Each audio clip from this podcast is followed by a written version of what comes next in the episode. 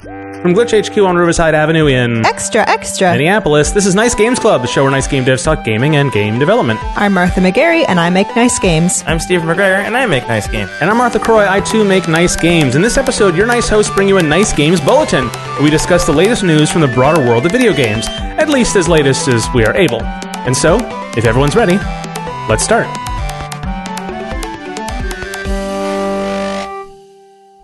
it's I'm glad you remembered to do that.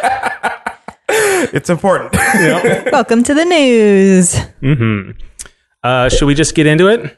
Let's do it. Let's start with the new releases. Yeah. Uh, so I guess as of yesterday of this recording, but you it'll have been out a while for you. Super Mario Maker 2 came out. Yeah.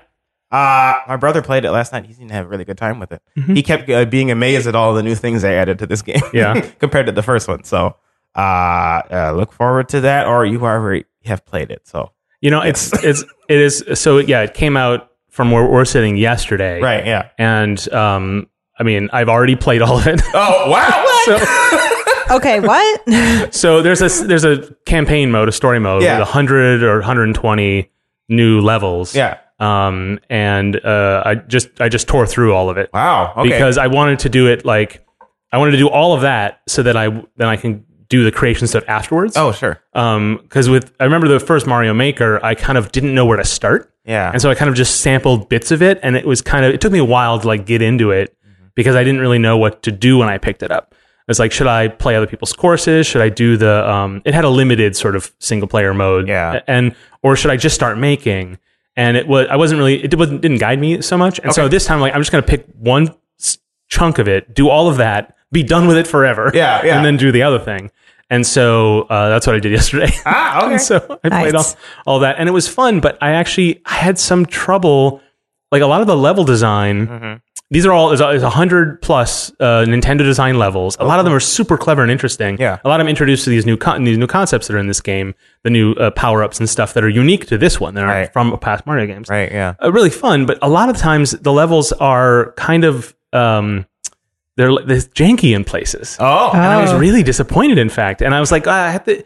It's definitely not as polished as an experience as a normal Mario game, but that's sort of by design, right? Right, yeah. E- e- the levels are smaller. There's less um, less time just to sort of bounce around. It's more like each level is a very uh focused version of its own idea. Mm-hmm. But there are a couple places where you walk forward and are just killed instantly by a, a falling spiny or something Oh.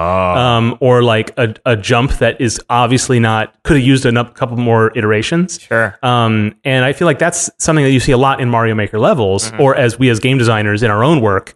And um, when we play test, we're like, oh right, I didn't.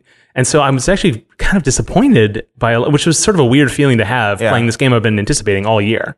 Um, it's kind of I don't know. Is it okay? Well, I guess I haven't played through the campaign, so I don't, I don't know. But like, maybe they were trying to give players an impression of like simple levels that like previous games that are like this, like uh, what's the game? Little Big Planet. Yes, like Little Big Planet. Uh, previous games like that, I felt like their like story mode and stuff was just introductions into what you could do with the game. Yeah. So they never felt like they never really felt like fully fleshed, solid ideas. They all just felt like amalgamations of a bunch of different things that you could do with Mhm. it. Um, and I imagine that's kind of how I imagined the the campaign mode in Super Mario Maker to feel like. It's act- it's funny you describe it in that way because Little Big Planet, which I've I've played all those games. Mm-hmm. Yeah. Um, that their campaign mode is really focused on a new mechanic that you pl- that it really drills into you for a couple of levels. Yeah.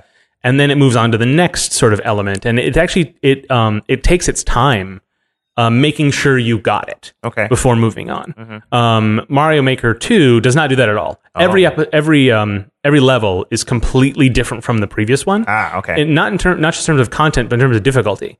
You'll have a really easy one followed by just an incredibly hard one, and, and, and kind of and it's, there's not really a problem with that exactly, especially if you've played a lot of Mario games. Like it's an easy one is just as enjoyable as a difficult one, Sure. but and because everyone is so different from the last, you don't get that sense of like of rising action or or, or progress. Yeah. Mm-hmm. and that's okay because the levels are um, basically content for the, the the overworld area where you're rebuilding Princess uh, Peach's castle. Yeah. And so every um, level you get you the coins you collect are you use to sort of buy, you know, build up the castle. Oh. And that's a really good mechanic because finally you care about coins Right, in, in yeah. a Mario game. Uh-huh. It's actually was really interesting because I'm playing through a level. I want to get every coin. Mm-hmm.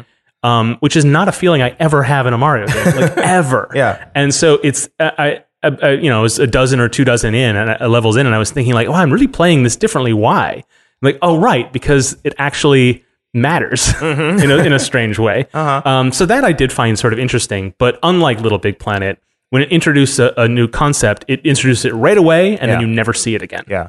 Um, which is sort of even more uh, than you than a lot of times a Mario uh, idea will be sort of Yeah, I was gi- gonna say given to you that and tossed sounds away. like Mario to me. But there, like there's an example is um there's a, a a thing called the Koopa car, which is like a Uh-huh. little a little vehicle that a, a Koopa Troopa drives, and you you knock them out, and then you have a car. Yeah.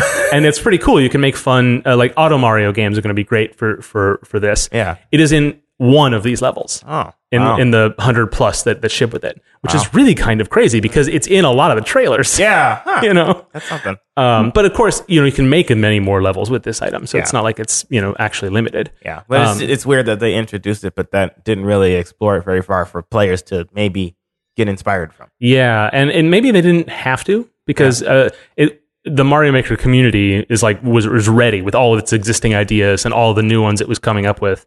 So it's not necessary exactly. Yeah, Well, maybe that's the whole thing. Like the reason they did, maybe didn't spend as much Mm-hmm. time polishing all these is like, well, like some people are going to play this, but a lot of people are just going to go jump it right into making a bunch of crazier stuff than Yeah. we can come up with. So Yeah. and maybe it's like a like a sampler of like, okay, here's a bunch of levels. Some of them we will encounter will be very janky. so you know, yeah, Uh, yeah. That's probably true. Um, a- maybe and maybe I'm being very very picky well. about it. You're like expecting that Nintendo seal of quality on all of them. well, but also, I, you know, as uh, like you know, doing level design, like I'm very attuned to like this idea of, um, you know, the thing that's half a screen ahead of you. Like, Yeah. what information does it tell you? Yeah. and like.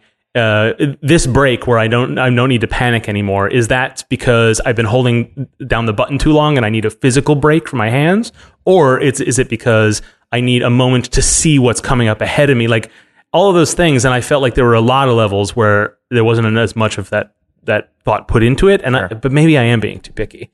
I don't know. But it was super fun. Like I do recommend it to everybody. Yeah, cool. Um, and I'm really looking forward to playing a lot of the the levels other people have made, and I'm looking forward to fantasizing about having time to make my own levels and then not doing that. Yes. So we'll see. yes. My favorite thing to do in Super Mario Maker was to make like boss fights. Yeah. Wow. Oh, there's gonna that's the, the new tools that are available in this game, uh, including clear, clear conditions. Yeah. Um, is gonna make boss fight designing boss fights in this game a lot more enjoyable and more Yeah. varied and more interesting. You're gonna see a ton of these things. It's gonna be really really cool. Yeah. I do love the sort of single, uh, the sort of slow paced puzzle levels, Mm-hmm. and a lot of those were very good in, in, in the the campaign. Uh, partly because it didn't rely on like a lot of that sort of precision platformy design stuff. Right. It could be janky and still work 100%. Yeah. Um, but I'm really looking forward to see what other people come up with, like the wacky ways they make you figure stuff out with m- even more of the tools that it gives you. Yeah, cool. Um, another game that is coming out soon. Oh, it's out now. Bloodstained Ritual of the Night, which is that Kickstarter game that is supposed to be like Castlevania.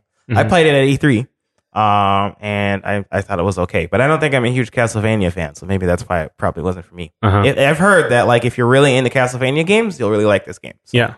Yeah, it's when you say it's Castlevania, like, oh, right. It, the title is basically exactly the Yeah.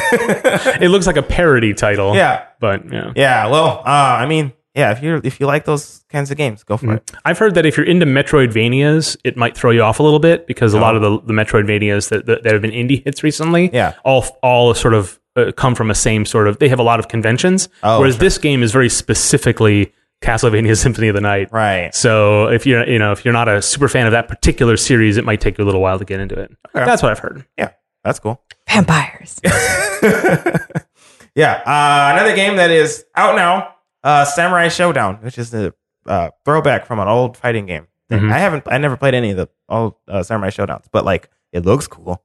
Um, I'm always interested in like revisiting older uh, uh, games, Yeah. older fighting games, and trying them out. I haven't gotten a chance to try this one out yet, but like I'm looking forward to doing that sometime soon. Uh, the next one is Crash Team Racing. Uh, it's it's a kart racer like Mario Kart, but with Crash. characters and stuff. Yeah. Crash Is- Bandicoot. Is this a re-release or remaster of a '90s, late '90s I believe game? it is, yeah, just a remaster of the old Okay. game. But I mean, a lot of people have a lot of fondness for this game because it's a kart racer that's not Mario. So everybody's like, it's better than Mario Kart, which, like, to me, they're like kind of all the same. But Address your letters too. There's this. It's, it's just another one in this string of like nostalgia for the late '90s. Um, which Back is in the 90s. that, that's when I stopped playing video games as a child before I picked it up again almost a decade later as an adult. So it's just uh, like the next couple years are going to be weird for me. Like all these franchises people go crazy for that I'm like, I guess, like I'm going to feel very old. Starts now. it, it happens. You know? Uh, Cadence of Hyrule came out. Uh, I Yes, yes, guess it came yes, out yes, yes. during E3. Mhm. So uh, y'all have already been playing it. But like, you know, if you haven't and you really like these games, play this one.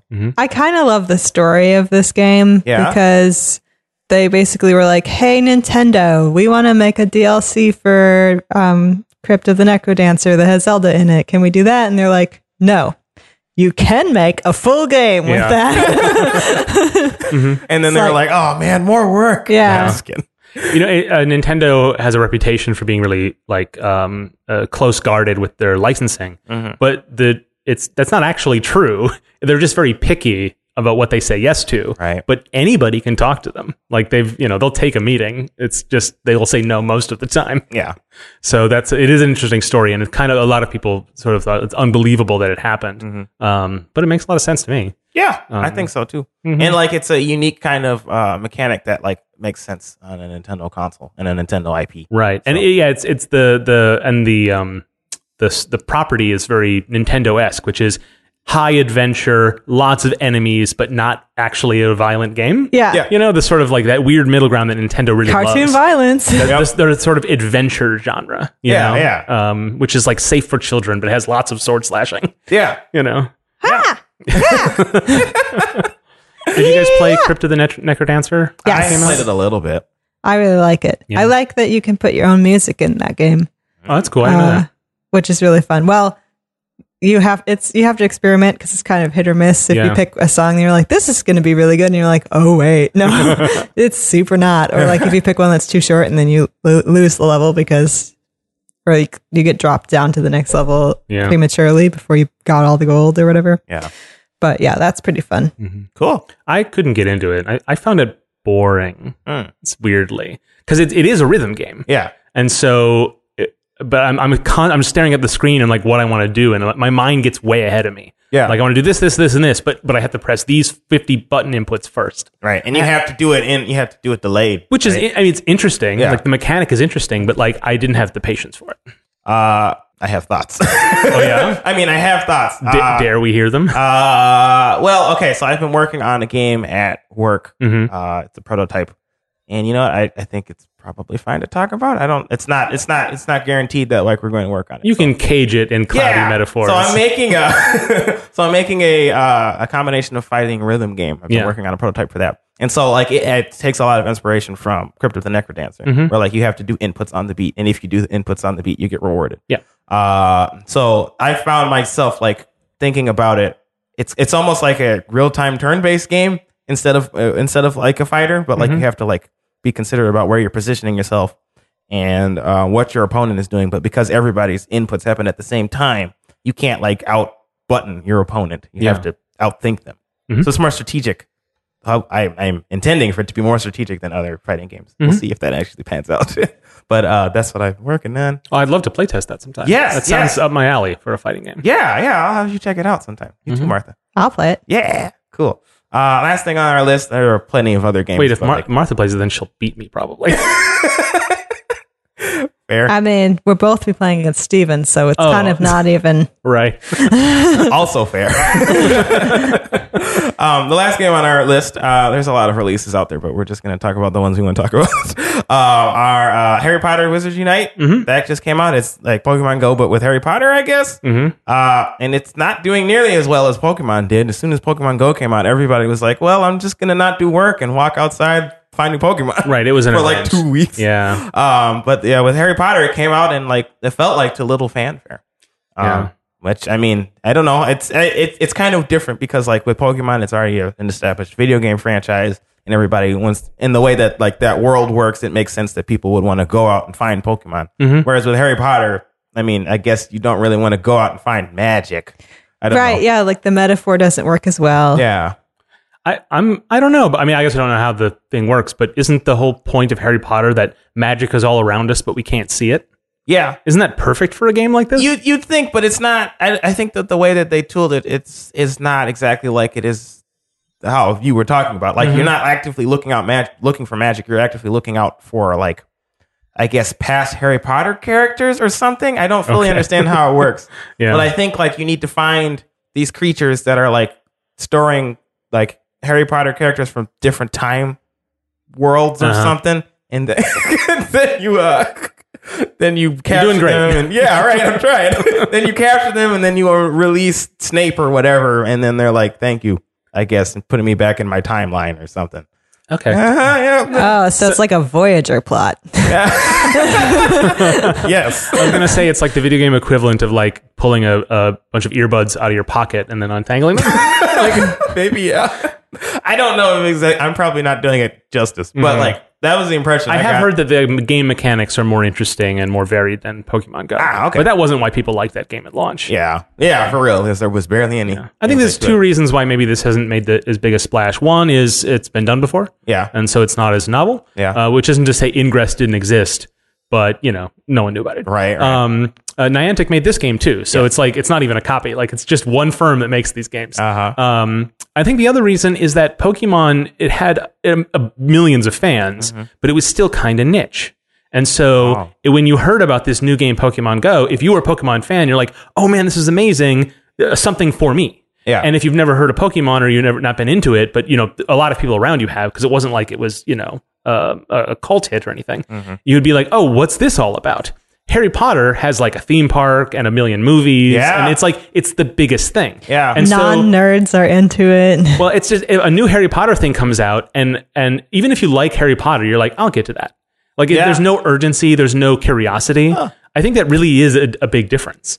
You know, yeah, that's a, um, that's a fair point. like I, I can imagine the same thing happening with like a Star Wars game like this, where you go out and and you know fight secret stormtroopers or whatever they, however they map this Google Maps thing to it. Yeah. Um, I imagine. Uh, someone in a boardroom thinking like, "Oh, it's the most popular thing. Of course, people will love it as much as Pokemon." I don't think that would do as well either. Mm-hmm. You know? Uh, yeah, I, I agree with that. Yeah. Interesting. But yeah, I guess that's not something I had considered. Like how I'll because I am so divorced from Harry Potter, I don't pay attention to it really at Yeah. all. That I didn't think of it as as popular as it is. But like you can consume it in so many different ways already. You don't really need to consume it on your phone again Yeah. in this way. Mhm. So people aren't aren't doing it. That makes sense.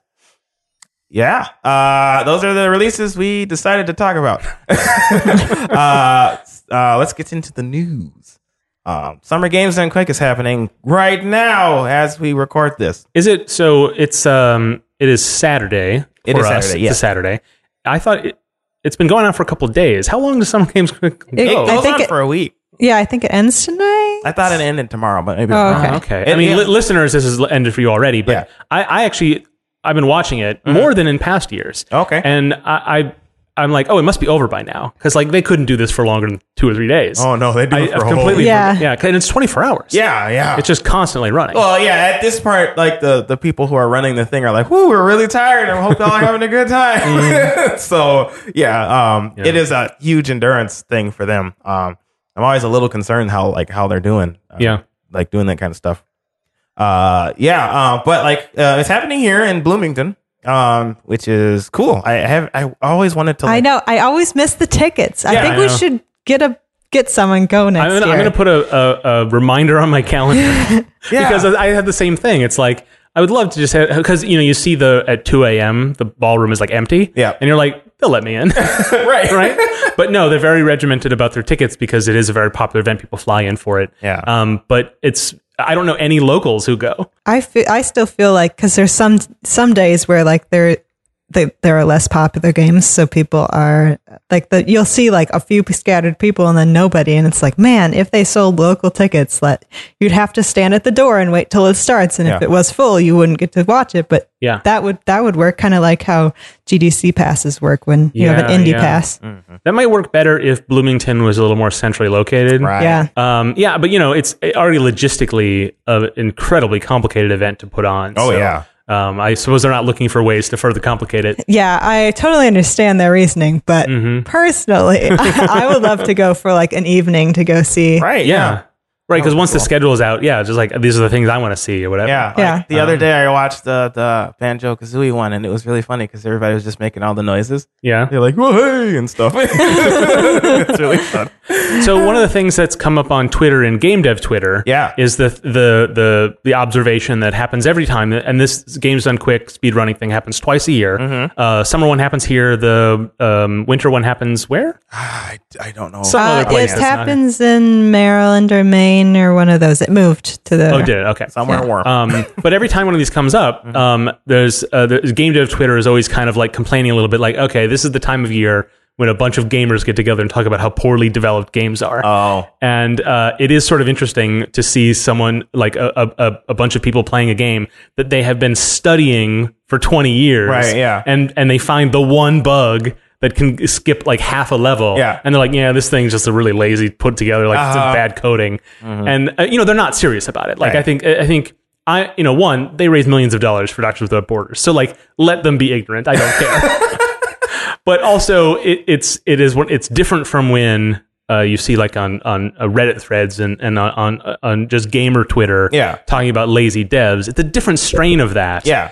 Um, but it's, it it is it stings particularly because these are the people who supposedly know these games really well and should appreciate how few cracks in the armor there are. Yeah. Uh, and so every time they say that, even jokingly, even even not so seriously, like when the you know with respect, it still stings a little bit. Sure. Yeah, well, there was the Borderlands 2 speedrun, uh, and they actually had some, uh, like the level designer and a couple other people uh, on the call. So, like, they had Yeah. I, called I in. love it from, when they do that. yeah, and it was really cool, but it, there was some really uncomfortable parts where they, they were like, this is so broken. And they're like, "Y- yeah, we tested that for like a really long time. Right, yeah. it was like, oh, whoops. I feel like they've gotten better than they have in previous, Yeah. previous years about saying. those Yeah, kinds of yeah. stuff, but I mean, it still happens. Right, it's part of a, it's part of a casual conversation in speedrunning. Yeah. um, because exploiting b- bugs is what makes it fun, Mm-hmm. and so cl- uh, obviously they appreciate the existence of, of these little you know issues. Yeah. but the way they talk about it sometimes can be a little insensitive, and spe- I think it's because a lot of people in speedrunning it's v- it's a very it's very separated from game dev Right. uh, uh, organizations. it's it's funny because yeah, it's very separate but also very related because like they have to they have to like understand your code without seeing the code right. in a way. Like so, And it's hard to- ultimately they end up thinking they know how games are made. Yeah. And this is not me being like, you know, like, oh, that they have no idea. Yeah. But like they have a different idea. And I think it's very easy to convince yourself you know how it's put together because of all the work you did to learn how to play it. Mm-hmm. Yeah. Like it's, you know, you ha- mean- you have special knowledge. Yeah. It's not it's just not a, the kind of special knowledge you think. I it mean, is. e- I even do that as a game dev. I'll be like, oh, I see how you did that when I, I have no idea how they actually did that. Yeah. Mm-hmm. Um, and I, I make games for a living, so even at, like even this close to it, I, I still have that hard time. So Yeah. I, But- I see it. there was one coo- like a bunch of cool moments though where where they were complaining about something and the and they had a there was a playtester uh, in the group too from Gearbox and they were like yeah we hate that too because there's one part where you have to follow Claptrap and if you like in the speed run if you do something wrong he gets stuck and will like just talk in a place and won't actually do the go past the thing and they're like we hate him so much and the playtester was like me too it was kind of funny That must be why I don't like Claptrack because I was QA tester. yeah That's funny. One one of my favorite categories uh, um, for these are the races. Yeah. Uh-huh. and it, it works Yeah. best with shorter games.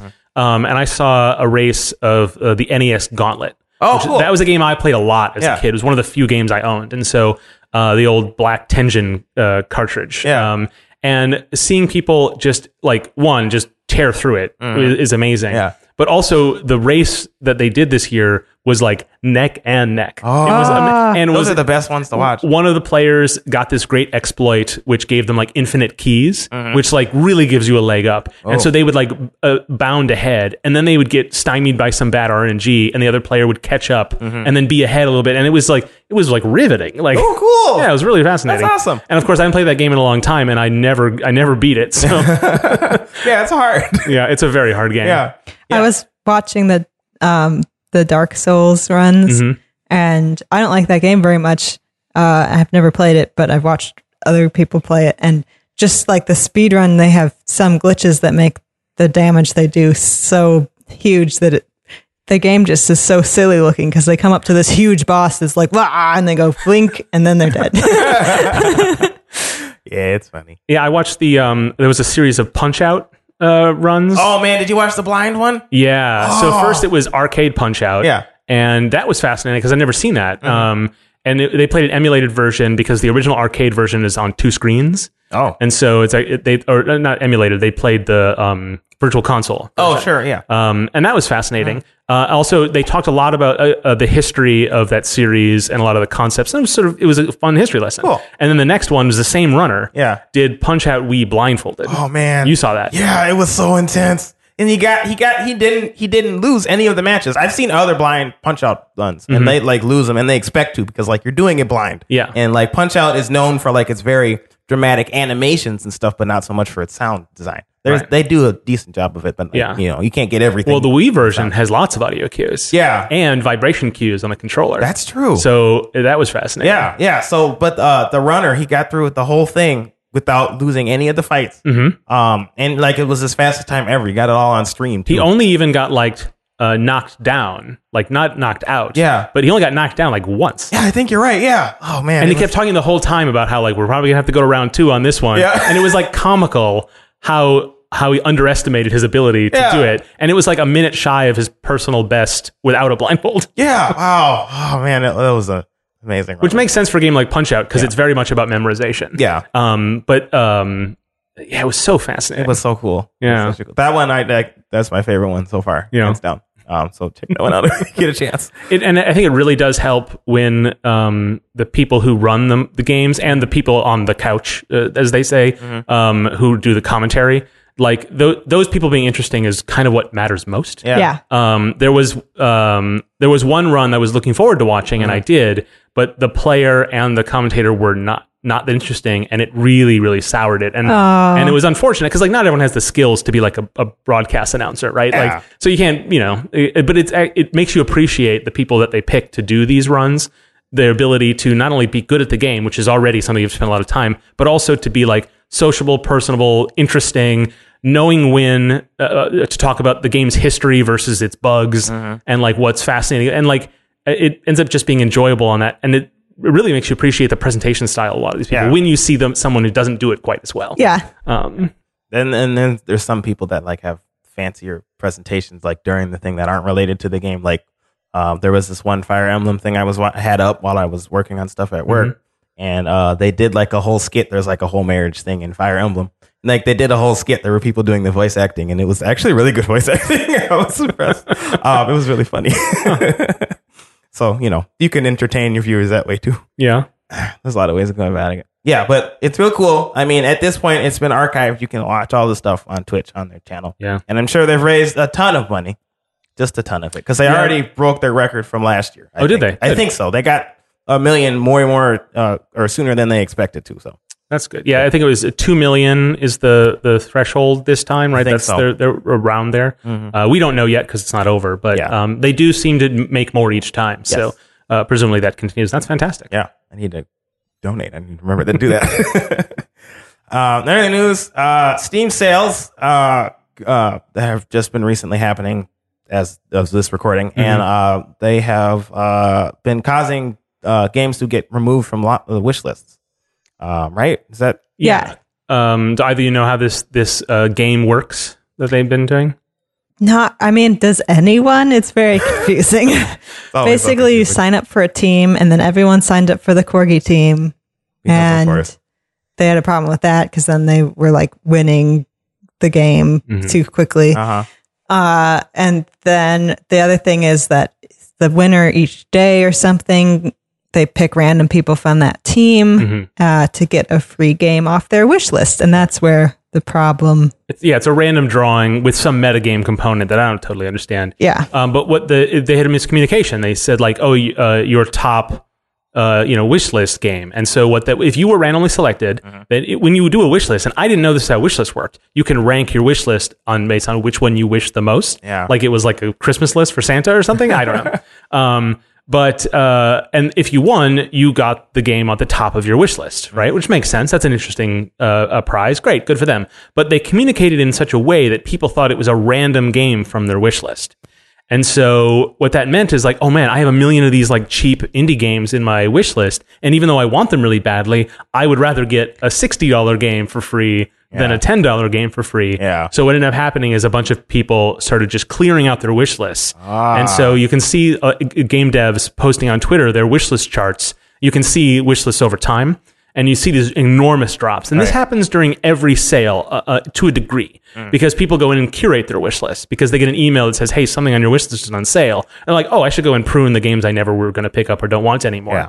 Mm. Um, so there's always a little bit of a dip, but this was like a you know thousandfold you know increase in the Oh, drops wow. and Okay. the uh, wish lists are very important for pc developers Right. because um, visibility on steam is very low and if you capture someone's attention at any time during your pre-release and they click that button it is a reminder to them to buy your game and you don't it's easier to capture them when it's time to, for, to ask them for $15 Yeah. and so it's it seems kind of silly because like the customers just choose what to buy when they buy it but like it- they removing that reminder is a huge disincentive to ever picking up the game even if they did, did actually want it. And so, um, It also hurts game launches. Like this was affecting some games that weren't even out yet, uh, and like the amount of wish lists you have when you launch, like affects like Steam's thing. the algorithm for like for- front page stuff. Yeah. Yeah. So like these devs who are like, you can't even win my game. It's not even out. Like it's they would never give that to you. Like it's not gonna like. There's no way that would affect you in any way. Uh, we're just seeing like total, like they're they have to start over basically on our stuff. So Steam tried to make good, uh, Valve tried to make good on it, um, uh, trying to clarify the messaging, but also they're they're positioning it more as a like a we're sorry gamers for confusing you, Uh-huh. and game devs are like, Ugh, like okay, Yeah. Right. Thanks, Steam. um, so yeah, it's uh, Valve doesn't always know the power it has. Um, Yeah.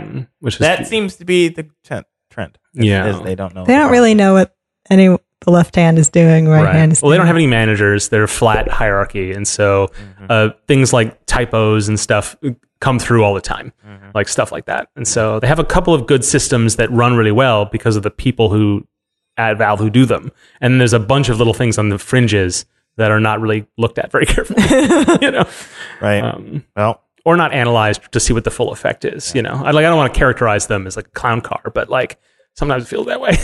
yeah. Yeah. I don't know. I- itch.io, everybody. Yes. Uh, another news: Doctor Disrespect, who's a famous streamer, uh, I think plays PUBG and stuff like that, um, was removed. So this is a s- a, streamer in Yeah. 2019. This is not a 1981 radio personality. Like right? Yes. This. Yeah, I know. Looking at him, you'd think that, but um, he uh, streamed himself going. He was. He went into a bathroom and he streamed while he was going into the bathroom. Uh, This was at E3, yeah. Yes. Um, and he got banned from Twitch as a result of that, but he's only was banned for two weeks. Uh, and he was banned from E3. Because was banned from E3, It is right. against policy to take a video camera into a bathroom.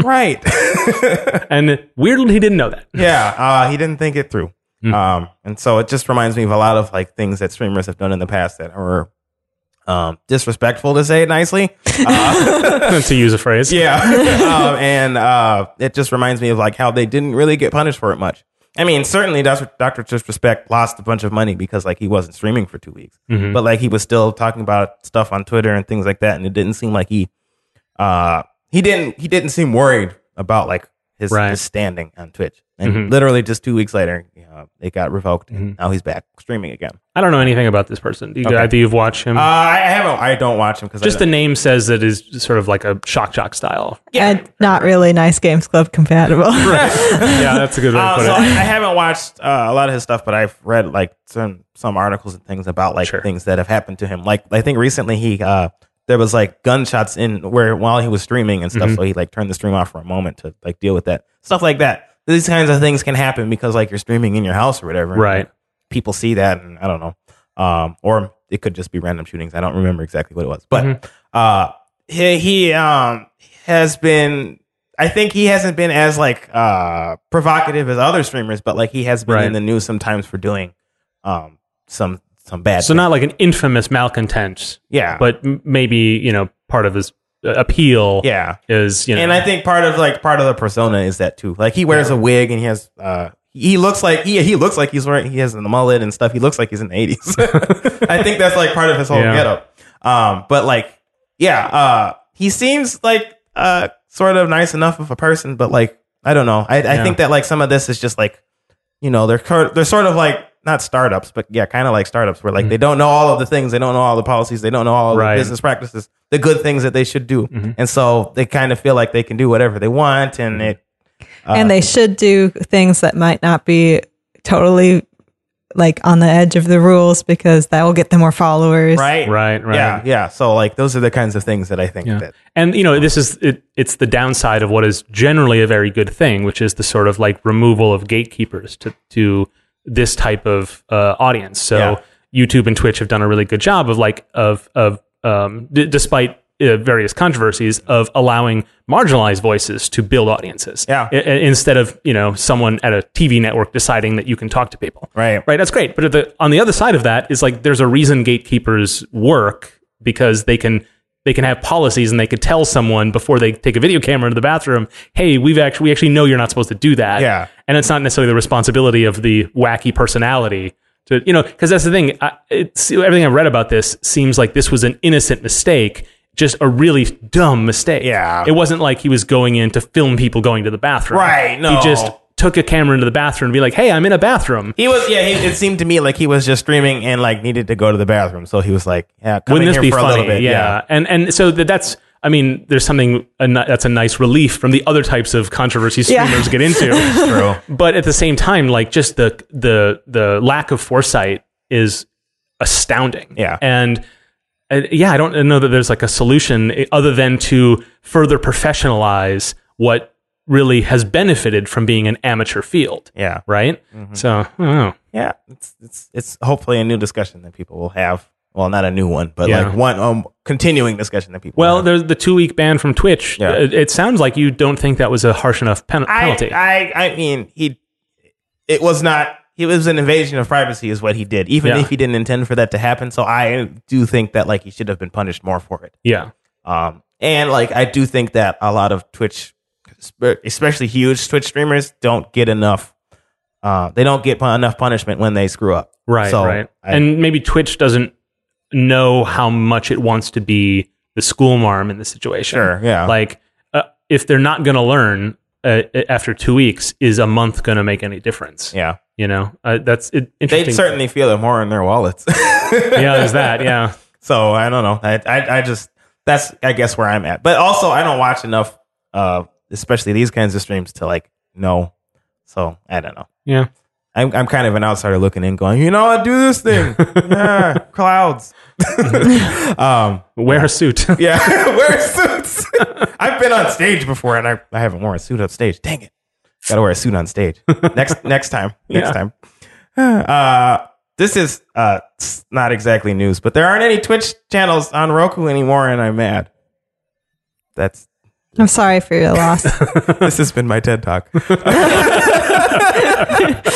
they just uh, t- uh, Twitch removed uh, channels like a couple of years ago uh, because like Amazon bought them and Amazon has their own streaming things. they moved their app from. Yes, yeah. They Amazon Fire TV is the thing. They moved their app from that and put it on Amazon Fire TV Right. or whatever it is now. Roku is one of the few like pieces of hardware that is not also tied to a big m- media content provider. Yes, exactly. Yes. So it, it wanted to be the place where you- everything could come and Yeah. be sort of neutral ground. Yeah. But that's less true as time goes on. Yes. Uh, but there was this one channel called Twitch. Duh. I have to say duh because otherwise I won't, you won't hear it. um, that uh, like used to you know you can use to watch Twitch Twitch streams, and I was using that. I would like almost oftentimes like uh, watch uh, like Smash players Smash tournaments, and I was I, I wanted to use it to watch like Summer Games on Quick at home. But they uh, turned the turned the channel off. They took it off of Roku. I, Mhm. I'm not exactly sure on all the details as to why they did that, but I am just frustrated Yeah. and I wanted to share that on, on the podcast. I wonder if that's like they limit their access to their API. Uh, this is Twitter, this happened to Twitter, where like third party Twitter apps were really popular in the early days of Twitter. Mm. yeah, Um, and Twitter positioned itself as a protocol rather than a, a, a, a website and app, right? Sure. And then as time went on, and they're like, no, we'd rather actually just control our service, Hmm. which makes sense. But like back then, it wasn't what they were. All these third party apps started dropping away. Yeah. And, and people got very upset about it because they had sort of, they had, this is the way they preferred to use this. service. right, right. Yeah. And so that might be what's happening with Twitch, where they're just like, let's just stop letting other people use, you know, uh, present our product, yeah, I guess. Well, that would be nice if they put the Twitch app on Roku, so then I could use Twitch the way they want to use Yeah. it. But like, I, I can see where they're. And they're just losing revenue Mm-hmm. because there's all the ads that you would see. Yep. Uh, yeah, it was tired of ranting. Uh, uh, we can talk about uh, Trey Arch, uh, the creators of uh, Call of Duty Black Ops 4. Mhm. Um, and there was an article on Kotaku recently about like how they went through a bunch of crunch and stuff while they were developing the game because there was a big change in how they wanted the game to uh, work. Um, Right. And, and they and uh, what's Jason Schreier, who has talked about a lot of these kinds of things, talked about like Bioware and uh, their the work conditions there and stuff. Um, uh, reported on this news and reported on like the conditions of crunch that they had and the conditions specifically like the QA people uh, Yeah. who were working at Activision uh, or at Treyarch. The con- the working conditions that the QA uh, felt um, like a lot of the people were not even allowed to. They felt dis- uh, discouraged to, from even communicating from developers uh, to developers and things like that because uh, I don't know there was some kind of a company. Uh, uh, QA was co- uh, a a contracted firm, I- Yeah. I believe, and so they were separated um, through company culture as Yeah, well that's- uh, as yeah. like actual terms from the developers, and Right. so it was harder, I think, to communicate. And there was a lot people who worked in QA would like they would not be at like things like company picnics and stuff. So Yeah. like it ended up creating this sort of culture of of separation. Yeah. and it, it ended up being unhealthy and Yeah, unhappy. and it's our like, it's already bad in uh, in a lot of these companies for QA because like people have a uh, they don't they don't associate good things with QA because they feel like it's not a job that you know has a lot of talent and is not you don't need a lot of skills in order to do that when which is not true. Mm-hmm. Um, but like people have that feeling on it, and, and also like QA reports on the bugs and stuff you did wrong. Yeah, So yeah, yeah. That doesn't. Well, feel people get into QA to to get into the games industry, Yes. um, m- much like the way people become production assistants to get into filmmaking. Right. But the job of pro- a production assistant is not has very few uh, overlaps with the job of a filmmaker. Yeah. Other than being on a film set, and so what ends up happening is that a lot of people who are higher up in film Mm-hmm. look at production assistants and don't see someone that is any more qualified than someone outside the industry and that ends up being a lot of tension Yeah. and that, that is frustrating. And QA is the same way, where Yes. people have this assumption that the work of QA doesn't always, that someone who is not destined to become a good game developer could be good at QA. Yeah. And someone who is, you know, uh, um, you know, not great at doing QA c- could certainly be a game developer. Like they don't see Right. a lot of a, of a direct path. Yeah. Whereas going into QA, someone who does that very frequently is someone who wants to work in game development. Yes. And so that is always not, that's not always recognized. But I mean, not just that, but like just being QA is not a bad thing at all. Period. Like Yeah. there are a people lot look of- down on it as, Yeah, and then it's a huge. It's hugely important.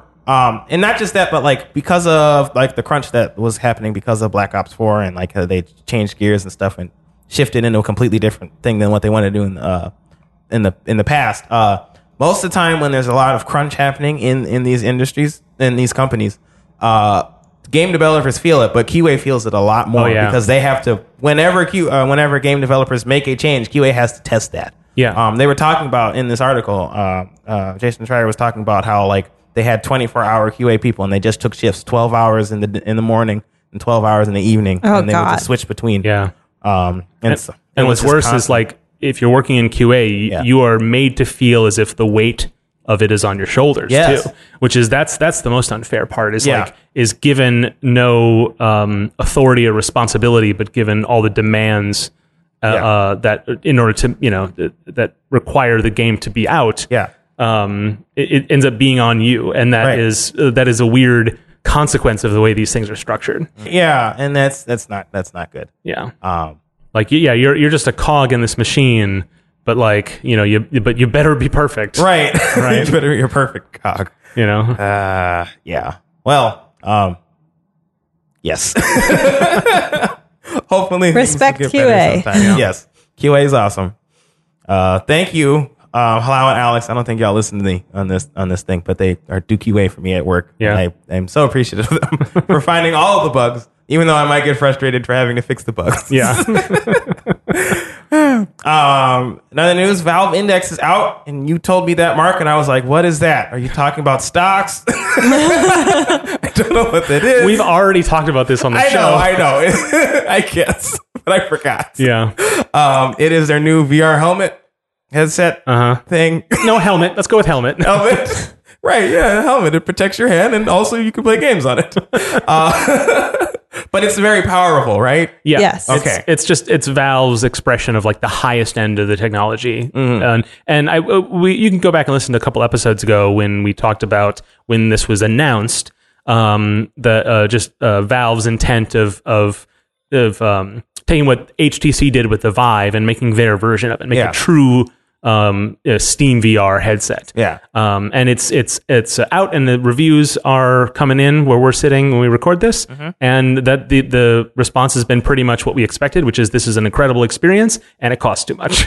and it's hard to set up still. Yeah. And sometimes Steam crashes, and then what do you do? Your hands are stuck in this thing, and then Yeah. you have to go to the computer and go. t-t-t-t.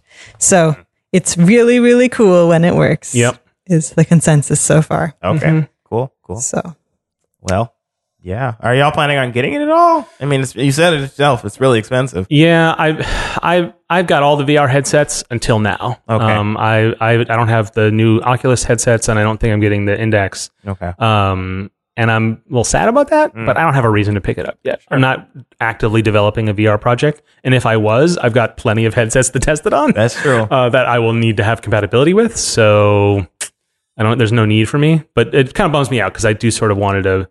You know, when VR first came out, just there was something really fun about opening up a box, testing it out, Yeah. trying all the new experiences, Yeah. seeing what game developers what their experiments were, and and that was really fun. Mm-hmm. Um, but that moment, I think, has sort of passed for me. okay. Uh, and It's kind of a bummer, yeah. but yeah, it, it's too expensive. If it were if it were cheaper, then I could I could talk myself into it Sure. um, but it's just too expensive for what is essentially a very similar experience to what I can already get. Is that same for you, Martha? Uh, yeah. Well, we just don't have enough space Oh, right now for to have the setup set up. Oh yeah, so I was thinking maybe getting one of the quests just because it could be in other spaces besides the one where my rig is. Which yeah. is You the can problem. play in the backyard. Or yeah, whatever. exactly. but uh, yeah. So we'll be probably waiting on this too Okay. because just because we don't have the current one set up, so it's not worth it. Sure.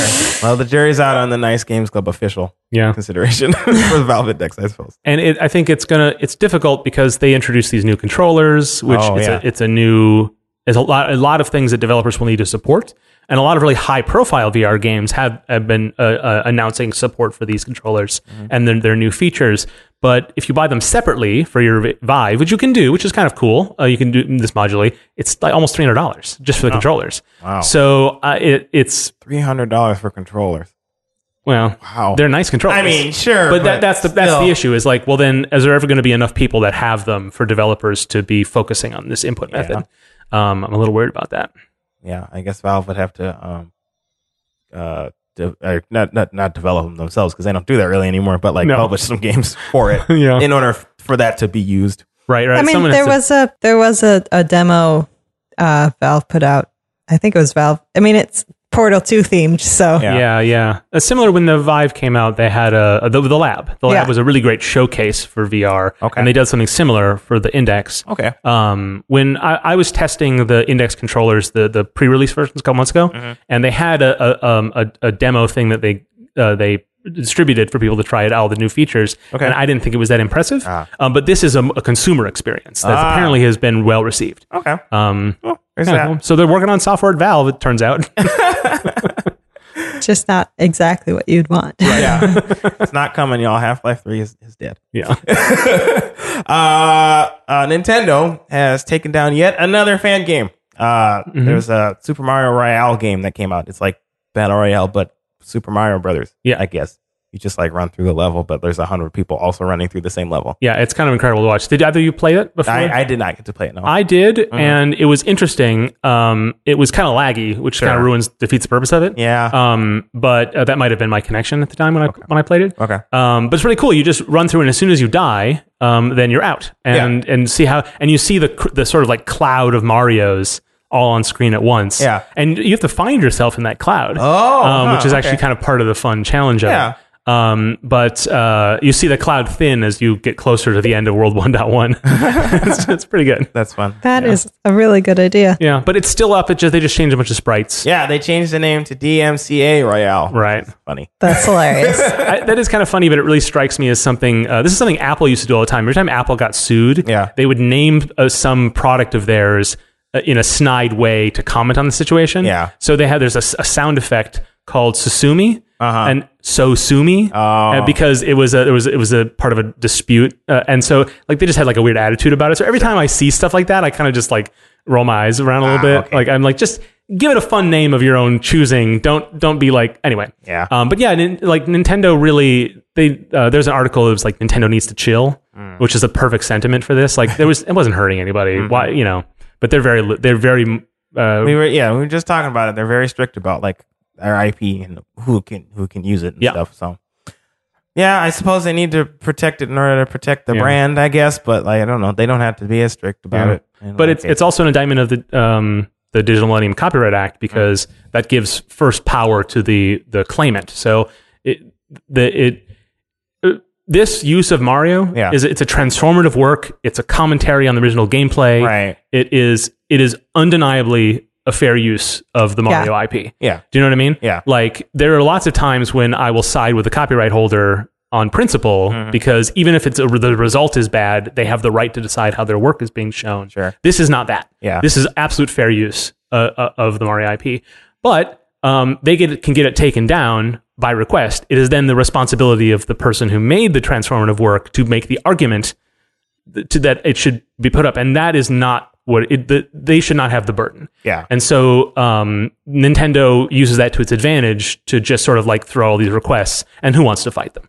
yeah you know what I mean? Yeah, good luck beating nintendo Can't well, I fight mean, City Hall and honestly, all that. Eh, good luck beating anybody. Do you know what I mean? Yeah. Like, it's not just that Nintendo's a you know to an 800 pound gorilla to use a phrase. Um, um, it's that uh, just actually take understanding the law. Mm-hmm. Um, it- you know, you know it's fair use just because of common sense, perhaps, but you might not know exactly the legal argument to make. Right. And you don't want to hire a lawyer, and you don't want to like, where do I file this? Like, Yeah. how do I you know do all these things? And you know, there are there are remedies that websites set up for um, for takedowns. Like if you get something taken down on YouTube, you go to YouTube to make your your request. Mm-hmm. Yeah. Not always true if it's yeah, elsewhere. Yeah. If you like a letter that says you got to take this down. yeah So it's it's a it's a sorry state of affairs. yeah Uh-huh. Interesting story I read recently is um, Nintendo got sued um, by Universal Pictures because Donkey Kong is basically King Kong. Let's all be honest oh yeah, Yeah. right? Which is funny because you know uh, how they are now. But um, they won a lawsuit against Universal, which tried to get them to stop using that name um, Oh. because it was there was a mistake in the copyright filing, and therefore it was proven that King Kong was not subject to pro- copyright protection. Oh, it wasn't wow. that Nintendo didn't infringe it; it's just that it didn't matter. Ah. And so the lawyer who uh, who won that case for them was named Kirby. And that is why Kirby is named that because Ah. they, Oh, that's why. Nintendo was thankful oh and i named had yeah Um, and I named remember their that. their character after that. So it's a i remember that story it's an interesting history. yeah that's that's fun times I just learned this like the other day, so oh it's fresh in my mind. Yeah. Um, and other fun news. Uh, Xbox has there's an XPlate where you can get uh, their new their service that they talked about on uh, on, on the stage on E3. Mhm. Uh, uh, what is it? You get Xbox Live Gold and Xbox. Um, Game Pass, Game Pass. for Xbox, and Game Pass for PC. Uh-huh. yes, all of that stuff in one package. Um, they've been trying they've been trying to sell it as a package for for one dollar at, at right now currently. Right. So the way it works is there right now you can buy Xbox Live Gold. Yes. These all names are all ridiculous. Yeah. Xbox Live Gold is the thing that you know, lets you play games online for Xbox, right? You also get the free old games every month, whatever, like PS Plus. No, I, this is not news. Everybody knows this. Yeah. But then uh, Game Pass is the they've had this for a little while and they've been promoting it heavily, which is they, people say it's Netflix for games, but that's not the case. It's a curated list of 100 games around that cycles in and out, and it's always around that number. So it's not going to balloon like the Netflix library. Sure. And um, those are games that are available to free free for people who have the service, and then if you don't have the service, you don't have it anymore. So it's like Netflix in that way. Um, and that's been around for a little while. Um, they announced Game Pass for PC, which is uh, s- similar but for PC games. Um, and they say, oh well, we've got these things, these three subscription services. Let's just bundle them, and it's like called like Xbox Live Ultimate or something like that. Yeah. And in order to promote that, they're like, oh, uh, the first month is for a dollar. So- So, you know, sign up now, first month a dollar, which sounds a little bit like, mm, okay, yeah, but you're going to set up recurring payments, all those normal things, right? So, but interestingly enough, the way it works on their, like the way e commerce works is that um, if you have like a, a live subscription for like a, like a, like a prepaid for like a year or something, Yeah. then when you get that that ultimate, well, it includes live. So they need to prorate the, the difference. So the way they handle this on their like technical side is they just say, oh, well, you're going to pay for a month. We'll add an extra month to the end of your existing service. We'll convert your live account to an ultimate account and add a month Yeah. for a dollar. Wow. Which means all the months you've prepaid, you now get these two extra services for no cost for Oh. those those months.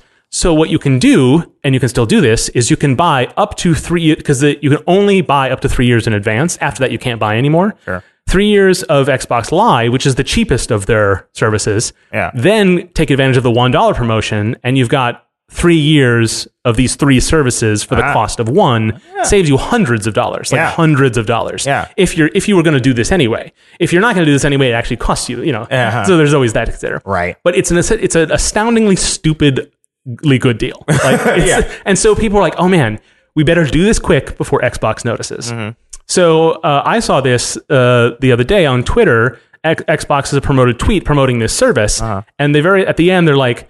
All prepaid months convert. Wink, wink. Like they didn't put the wink, wink in there, but Yeah. you can you can hear it. Yeah. Right? Um, so they know that this is an exploit, and they're not going to stop it. So So do it now. that's kind of good. But here's the, uh, uh, as a developer, this is interesting to me. Yeah. I don't have Xbox Live Yeah. uh, Gold. Like it's not something I've needed for a while. But I'm curious to do this because the thing with Game Pass is a lot of Game Pass games are day one releases. Oh right. And I, as a game developer, I, I sometimes like "Oh, I really should play an Assassin's Creed on day one just to like so I know I can learn about you know n- be more familiar with games that are out there. Sure. And so I'm kind of tempted because then I'll just have these games in my library I would never have bought otherwise. Yeah. And actually be able to understand some like new emerging mechanics and uh, like so I'm tempted for that reason. Okay. Um, I don't know if that appeal- appeals to either of you, but Uh, well, we should have a whole topic on like what's what's the thing? The list of games that you haven't played before. Yes, I Mm-hmm. want to talk about that because I'm going through my itch library right now. ah yeah yeah backlogs. yes. Uh, Yes, backlog. I don't have that problem, so I also don't have that problem because like I feel like if I buy a game, I'm not gonna play it. I'm just I just accepted that fact. it's too late. for and you me. just forget about it. yeah, kind of yeah. Literally, I only have like six games installed on Steam, and those games I all play. And if I stop playing it, I uninstall it and then forget I have it. Yeah, So I don't know. that's this one.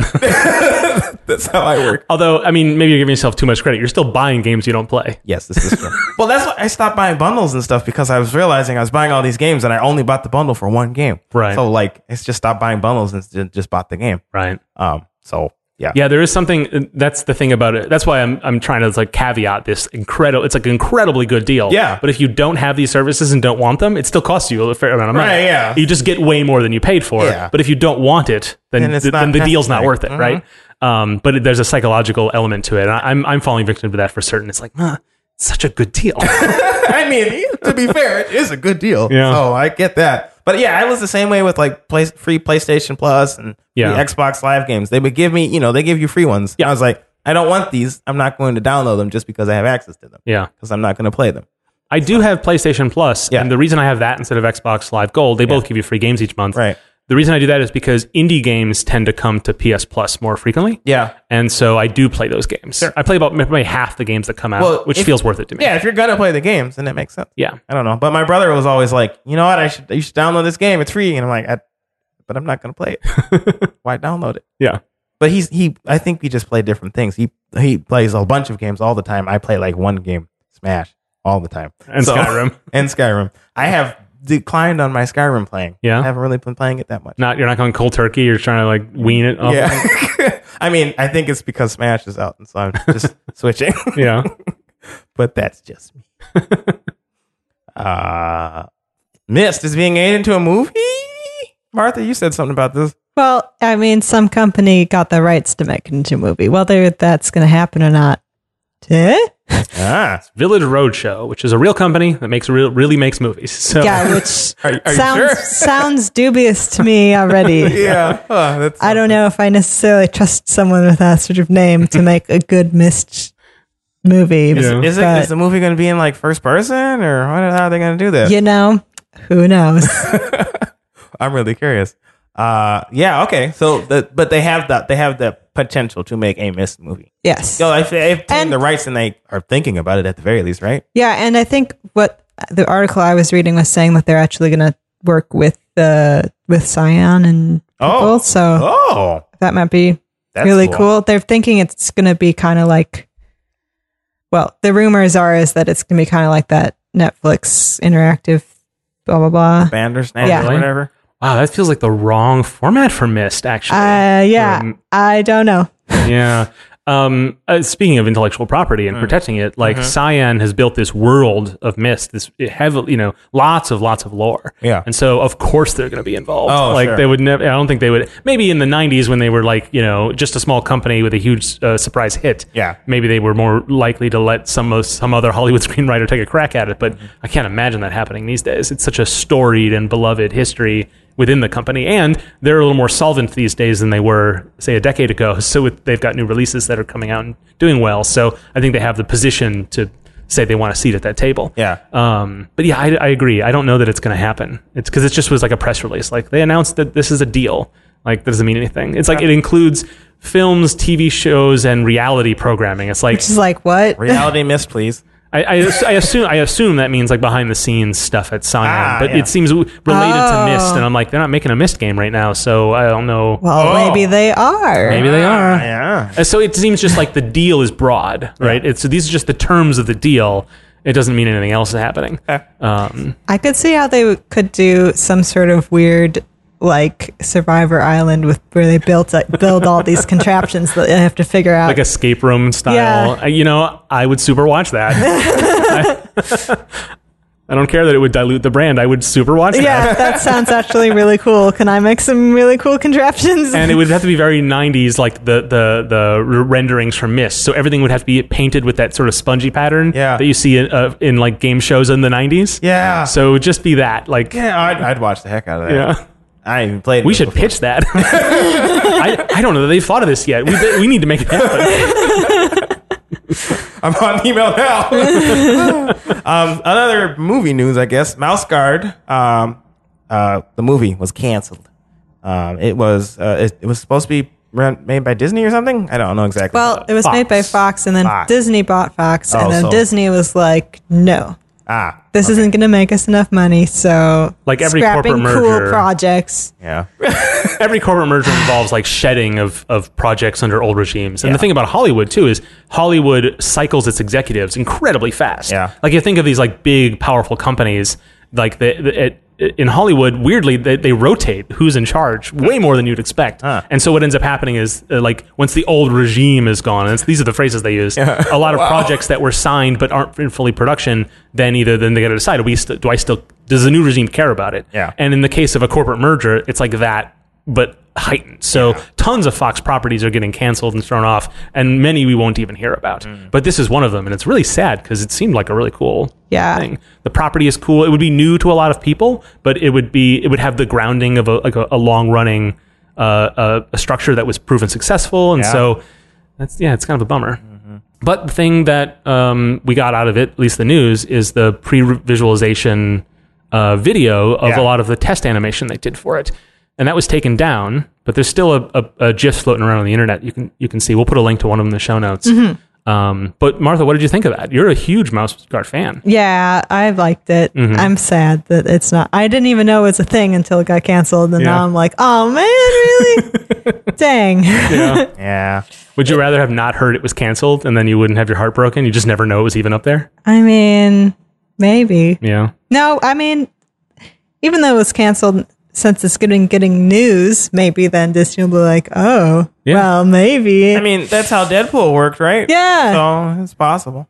Mm-hmm. Is uh, Deadpool's is that Fox? It was. Yeah. Yeah, so it's, yeah, it's very possible. Yeah. That was their plan all along. Well, I mean, it, it is now public, and there's now people reacting to it. So in five, ten years, when someone pitches it again uh, to the, you know, they'll be like, you know, it'll be less of like, oh, explain this thing to me. They'll be like, oh yeah, I remember that I had a- had a blip, and seen people seemed into that. You know what I mean? Yeah. Um, so th- any little bit of that public awareness probably helps grease the wheels a little the next time someone tries it. Yeah. Um, I have to say about the animation though. Uh, so Martha, you ran a Mouse Guard role playing experience for us here at Glitch during role playing night, Mm-hmm. and I, that was my first experience with Mouse Guard, and I love the style of it, and it's it's very Redwall like if you're familiar with those books, and the art of it is just it's charming in a really interesting way. All the m- the mice were like these like squat, Yeah. charming little like, They were- and the thing I did They've actually was got little cloaks and stuff. yeah. I actually didn't like the test animation. I saw the whole video before they took it down. Yeah. And it was really impressive. Um, but the the style of it seemed like humans with mouse ears. Oh. It did it didn't I mean it looked it looked good. I mean, I've only s- I by the time I got to it, they'd already taken the video down, Mm-hmm. unfortunately. So I, I've only seen the GIF. Yeah. But And I don't I don't know the series well enough to be I don't have any like I'm not I don't have any ownership of its fandom or anything, but I just liked the the style of it as these like little short squat uh, mice, but instead they look a lot more like the, like uh, acrobats with giant ears, and that seemed like that wasn't exactly the style I would have gone for. But it looks gorgeous, and it was made in Unreal Engine. Mm-hmm. Yeah. So it's, you know is to to new. bring it back to game dev Yeah. um, it was really interesting. Um, th- I don't think the movie was going to be made in Unreal, but the uh, the preview and it the vi- it looks as good as any Unreal game, better in fact. Um, but that's is emerging these these game engines that are emerging as tools for filmmakers in a really interesting way. Yeah. Yeah. Um, particularly for like uh, when you're doing motion tracking, like a tracking volume, you can have a live virtual scene, so a director can actually see the settings and see the characters moving, and it, you know it can be kind of crude, uh, like any pre-visualization. But game engines are are suited to real-time visuals that look great. Mm. That is what they're trying to do. Whereas the older tools that Hollywood uses is more about like storyboards that came to life, and so more about the technical constraints of like making sure blocking was correct and all Right. of that, and just get the idea across. Yeah. So uh, these game engines, which can do that, but also look good, at least to you know to the naked eye, um, uh, have, have proven really interesting to be brought into that. So I know Unity's trying to do a lot with it, uh, um, making deals with various companies to actually um, improve the tool. But I I would be really fascinated to see how this, you know, in a couple of years they'll be like, there's a button you can click in Unity to make to do 2D stuff. yeah. I wonder if there'll be just a button that'll just it, you know reorganize your workspace for a film workflow. Ah, You know, I'm- That I'm would really be curious. that'd be kind of cool. Yeah. yeah. Uh, consoles, Nintendo, Microsoft, Sony, uh, are going against the tariffs that are put for China, Mhm. uh, importing uh, from China, right? Yeah. Uh, and so, like, yeah, they they put out a they put out a statement. They're trying to go against this because you know it would cost them money to have to all all consoles like most game things are made in China. Yeah. Um, and so it would cost them a lot of money to you know have a tariff to um, on all of their content um, get shipped here. Yeah. Yeah. So, this is part of the current administration's trade war, Yeah. which I, we don't need to get into the politics of that. I don't but, like, want to talk about it. um, but um, a lot of industries are kind of just like like wait what like Yeah. it's it's a very confusing move to a lot of people in these industries and Mm-hmm. so um, a lot of tech companies are like well can we move things to taiwan how quickly can we do that Yeah. and still uh, you know make, but the thing th- this is a joint statement that the three console makers put out wh- like all three of their general councils like signed it Right. Mm-hmm. um, and- which is kind of incredible actually like th- that that level of coordination Yeah. um, to do it. But basically, they uh, in the article, the the letter explains the the the, the um, uh, how game consoles are sold in in in the in the world, which is that they're sold essentially at cost. Mm-hmm. Yeah. And now this is something that is so you take the their their letter just as read. Uh-huh. Uh, their argument is that you know, any increase me- will have to be passed on to the customer because otherwise we would just lose money on every one sold. Right. Which is, you know, that's true sometimes anyway. Yeah. Right. Yeah, that, that's been uh, like uh, uh, consoles are notoriously expensive, and I know that like Nintendo. I think Nintendo is like the one that makes them the cheapest, but like all the other consoles, I think they always they tend to sell them at a loss. And Nintendo has been for a long time is trying to be in a holdout. They're like, we want to make at least a little profit on every one sold, Mm-hmm. and so that's one of the reasons why Nintendo consoles are very uh, hesitant to do really high powered devices, Right. because then they would either have to take more of a loss, and that's not something the company generally does. Yeah. Whereas Xbox and and Sony. They're part of their mission uh, that is to try to admit the best technology in their thing. So they need to make it viable for them to do that. So their whole business plan is revolves around if we're going to sell these things at a loss, how do we make that money back? Right. And so a lot of the moves they make are geared towards that kind of market. Yeah. And so uh, tariffs on their on their products um, would sort of destroy that business model. Yeah. And uh, Nintendo might not suffer as much, but um, that is the statement anyway that they're, they're making now. You taking it as read, uh, you know how how well could they really really weather those tariffs is is a question I don't know. Mm-hmm. Um, but it's uh, un, sort of unprecedented coordination amongst the, the Yeah. that industry to just say like this is this policy makes no sense. yeah, you can't even get a game to communicate between all the consoles. Yeah. exactly. Yeah, yeah, yeah. so this is very impressive. Yeah. Uh, yeah.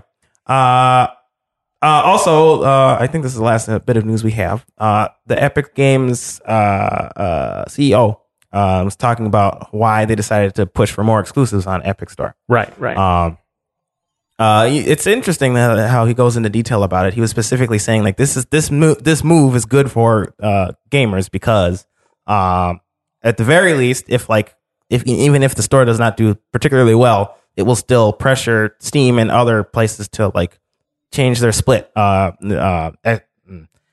Epic Store has a split where twelve percent of the uh, proceeds go towards Epic and the the rest of it goes towards the developers. Mhm. Um, and whereas Steam has it, thirty percent goes to uh, Valve, and the rest go to developers. So Right. like they're trying to promote a more a larger split toward for the developers and stuff like that. Um, and uh, he went into detail about like why why this decision makes more sense uh, for Epic. Um, I mean, I guess at the end of the day, it makes more money for Epic because more people are trying to get out of the store. Yeah. But, it's like- Mm-hmm. it's an interesting position to take because one, it's PR, right? Yeah. Because um, you know, gamers who, you know, I think we've said on the show before, like, don't always know what's going on. Yep. Um, I don't think that's that I think that's I think we're still being nice when we say that. yeah. Um uh, you know, th- there's a lot of people who are very comfortable with Steam. They're Mm-hmm. happy with Steam. Their Steam sale gets them lots of four dollar games. They'll they buy their fifty dollar, sixty dollar AAA experiences. It's all in one place. It's very convenient to them. They Yeah. like it Yeah. and any any shaking of that boat makes them uncomfortable. And so there's a lot of motivated reasoning to be like, oh well, this is you know uh, this is terrible for for competition and like uh, you know without uh, the arguments are never I want Steam to be the only per- only company in the marketplace. Yeah. But you know if you're a gamer, you do kind of want that. Yeah. And like I don't blame you necessarily. Yeah. But um, so Epic has to. They've been facing a lot of backlash from their customers, right? And so this is very difficult for them because they need those customers, Right. like they actually do need to convince them, and so it, it's in a position where what they want to say is is is is to be like, hey, you know, in order to like wean you off of Steam, so that you're not just default going there all the time. Yeah. we need to give you some reason to come to us to buy a game that you want. Um, and that's how we can then uh, have competition in the marketplace so that prices can be lower for everybody and innovation can happen and yada yada. That's a basic capitalist argument, right? And uh, but gamers don't want to hear that, Right. Because like they don't want to hear that, Right. And you I- know what? Logic and reasoning to make their decisions for them. I don't, I don't mean that. Yeah, I mean but- that competition is messy. oh well, yeah. right? And, Yeah. and in this case, the the messy part of it is that Epic is saying, well, we can't just offer the same games at the same price on our fledgling service, Mm-hmm. which does not have as many features as Steam, um, at the same price because gamer what what motivation does gamers have? So we'll make exclusive deals. We'll help fund development of certain games. Mm-hmm. We'll we'll just basically just pay companies to sell their products on us only. Yeah. And then gamers will have to come to us and then they can decide whether to buy future games or whatever. Like it is definitely that's just a uh, that's just a competition practice. Yeah. But gamers on the internet are like, "Oh, Epic is making all this money from Fortnite, and so they're just dumping it on these bribes to developers to destroy Steam." And it's this weird thing of like uh, making Valve into like the little guy. yeah. And I, Yep. I have, I mean, I have many, many feelings on this that are, you know, I mean, people on the show have heard me talk about uh, my uh, unhappiness with how uh, Steam works Yeah. uh, with, for developers. Yeah. But the biggest thing for developers is like that uh, 12% versus 30. Like if you're a gamer, you're like, well, that's still most to the developer in both cases. Mm-hmm. Like if you're not selling a million seller game, that is a huge deal. Yes. Yeah. Um, it is, I- it's, I mean, it's seismic how much of a difference If that you is. are selling a huge game, it's a huge deal. yeah. but we're talking about that like that line between solvency Yeah. and and and going and working on you know uh, uh, consumer bank software like Yeah. you know like whether you can Yeah. actually do this for a living uh, you know a- as an indie developer like that makes a difference of course the issue is like if steam doesn't have a lot of customers uh, or if, if epic doesn't have a lot of customers then you know that split isn't worth much right so you know it's not like a of course obviously but if you can sell it in both places then you know you can and the, you'll get those anyway so it, it- the it is interesting to see gamers just rail against developers who take the bribe yeah. you know and like and that's just so frustrating but the main thing i've seen a lot of more of this motivated reasoning is uh, i've seen this happen a lot where if you're if you're activision you sell call of duty Mm-hmm. and all of your all of the people who are who are your customers they love the people who make the games they don't love activision Mm-hmm. Yeah. right Right. um, because Activision is just the money people, right? They do the ads, and they're the ones who force you to do microtransactions, and they're an easy villain. Yeah. and they are in fact very frequently the villain. Um, with indie developers, that a lot of them self-published, a lot of indie indie publishers um, are you know making it possible for games those games to be sold, Right. but they get lumped in the same villain argument. So I'm seeing this a lot on on uh, c- discussion boards and comment threads where people are like, "Oh, Epic's going to give more money to the publishers, but you don't think the developers are going to see any of that money." Ah. and that is their way of being comfortable being against this Yeah. by by not coming out against a developer. Yeah. Um, but people, but the truth is, they just don't know that it doesn't work that way. Yeah. It's not like your contract with a publisher isn't for every, you know, every time you get these dollars, uh, you decide how many dollars to give me. Mm-hmm. Like that's not how it works. You have a you have a, a contract with a publisher that is a rev- revenue split, basically, for the most part. Um, and so anytime if a store changes their cut, that doesn't change.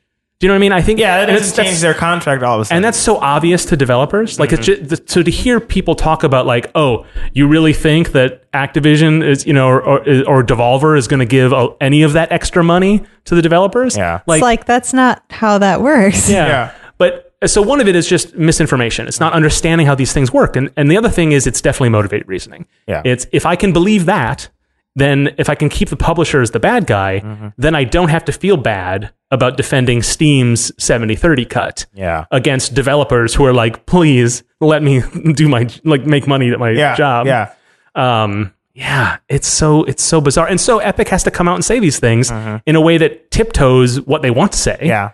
You know, and and and not come out with like an economics 101 lesson. Right, yeah, Which isn't like- gonna appease anybody. Right. Uh, yeah. As soon as I saw like people moving, uh, Epic buying uh, games, I guess, and putting them on their store, I was like, this is good because there's no ad competition, and so Valve can get you know get up off their their butts and Yeah. get some, fix their things. Yeah. Um. But uh. Yeah. I know that like a lot of people are just. I think yeah. I think a lot of people are frustrated because like they just want all their stuff on Steam because it's convenient and Yeah. Mm-hmm. they don't have to move on to a new thing. And I understand that because like I hate it when I had to download a new thing every time I want a new uh, I want, want to try out this new game or whatever. Yeah. So I, I feel I understand that, but like at the same time, there needs to be competition because it needs so that uh that everybody can you know flourish in this in this industry because it's already very difficult, especially now with Yeah. like, the amount of games that are released and things like that. It's hard to continue to make games at a profit and continue to do that.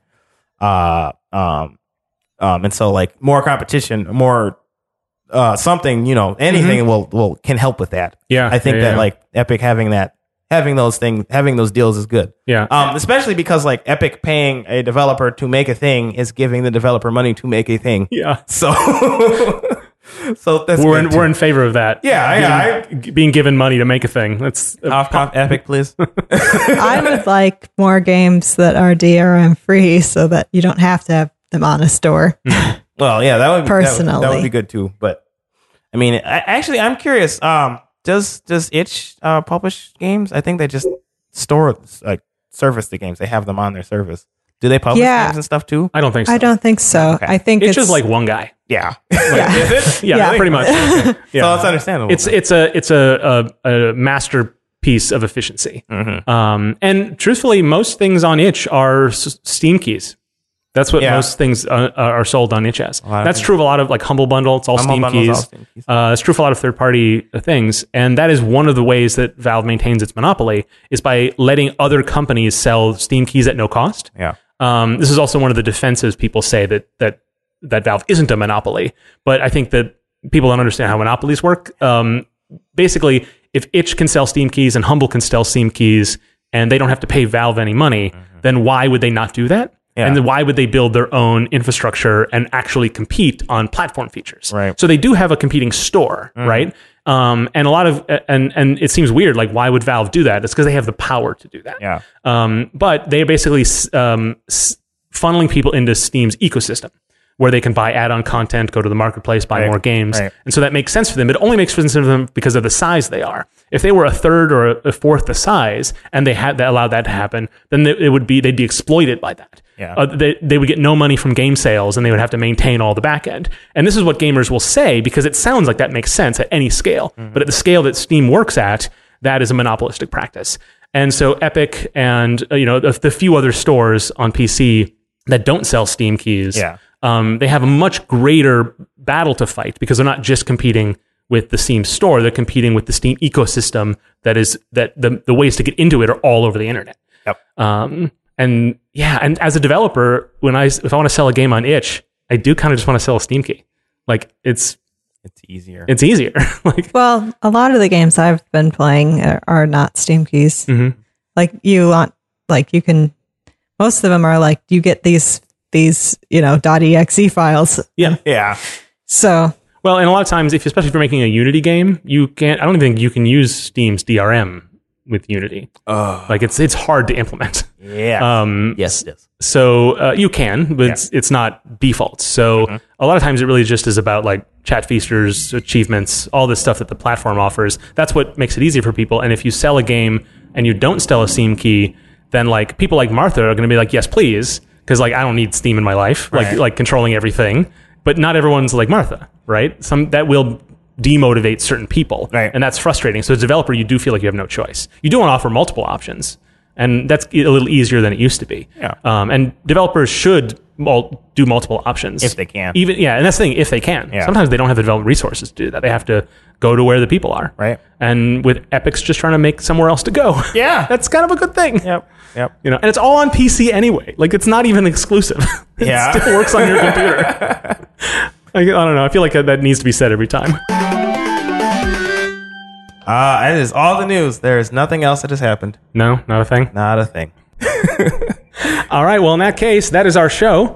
If you haven't already, subscribe to the Nice Games Club in your favorite podcast app. Be sure to give it a good review if you liked it or a nice like us. We need to know you're out there. So leave a review and tell all your friends too. We also want to hear directly from you. So follow us on Twitter and all the other things at Nice Games Club, where my lovely wife Dale handles uh, all the retweets and replies. So give her a holler. And you can email us at contact at nicegames.club. You can also give us feedback on the feedback form. Uh, where can they find that, guys? Uh, nicegames.club slash feedback. That's right.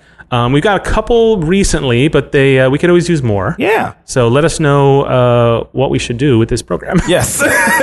we, um, we do want topic suggestions too, right? yes, and some people have given us those. Thank you so much. Yeah. really appreciate it.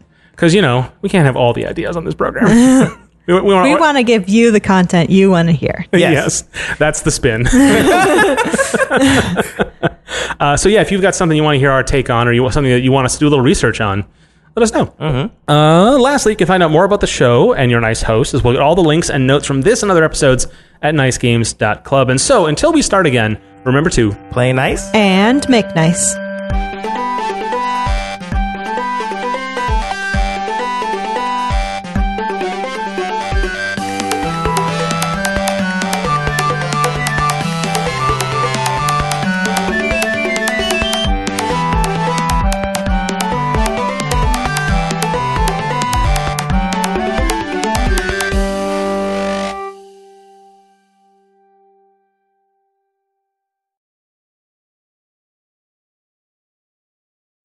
As humans, we're naturally driven by the search for better. But when it comes to hiring, the best way to search for a candidate isn't to search at all. Don't search, match with Indeed. When I was looking to hire someone, it was so slow and overwhelming.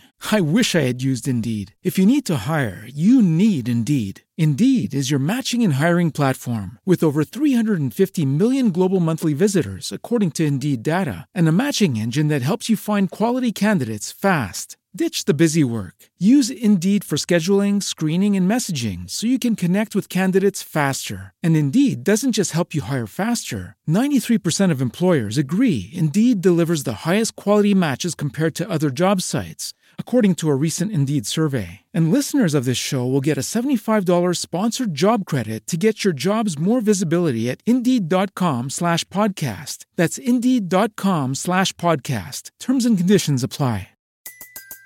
Everybody in your crew identifies as either Big Mac Burger, McNuggets, or McCrispy Sandwich. But you're the filet fish Sandwich all day. That crispy fish, that savory tartar sauce, that melty cheese, that pillowy bun. Yeah, you get it.